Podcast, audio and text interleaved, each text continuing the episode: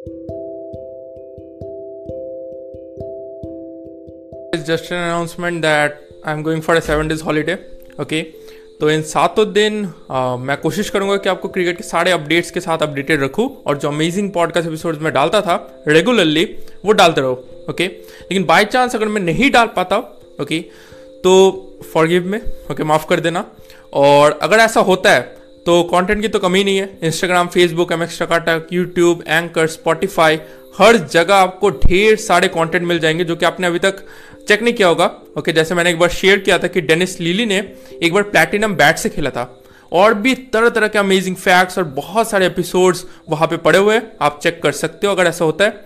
Okay तो यही एक अनाउंसमेंट करनी थी कि I will try my best लेकिन अगर नहीं हो पाता है तो please forgive me okay और सिर्फ़ सात दिन के बाद है, उसके बाद रेगुलरली मैं जैसे कंटेंट डालता था, वो डालने लगूँगा। ओके तो बस यही अनाउंसमेंट आपसे करनी थी। आपसे मुलाकात होगी नेक्स्ट वीडियो या पॉडकास्ट एपिसोड में। धन्यवाद।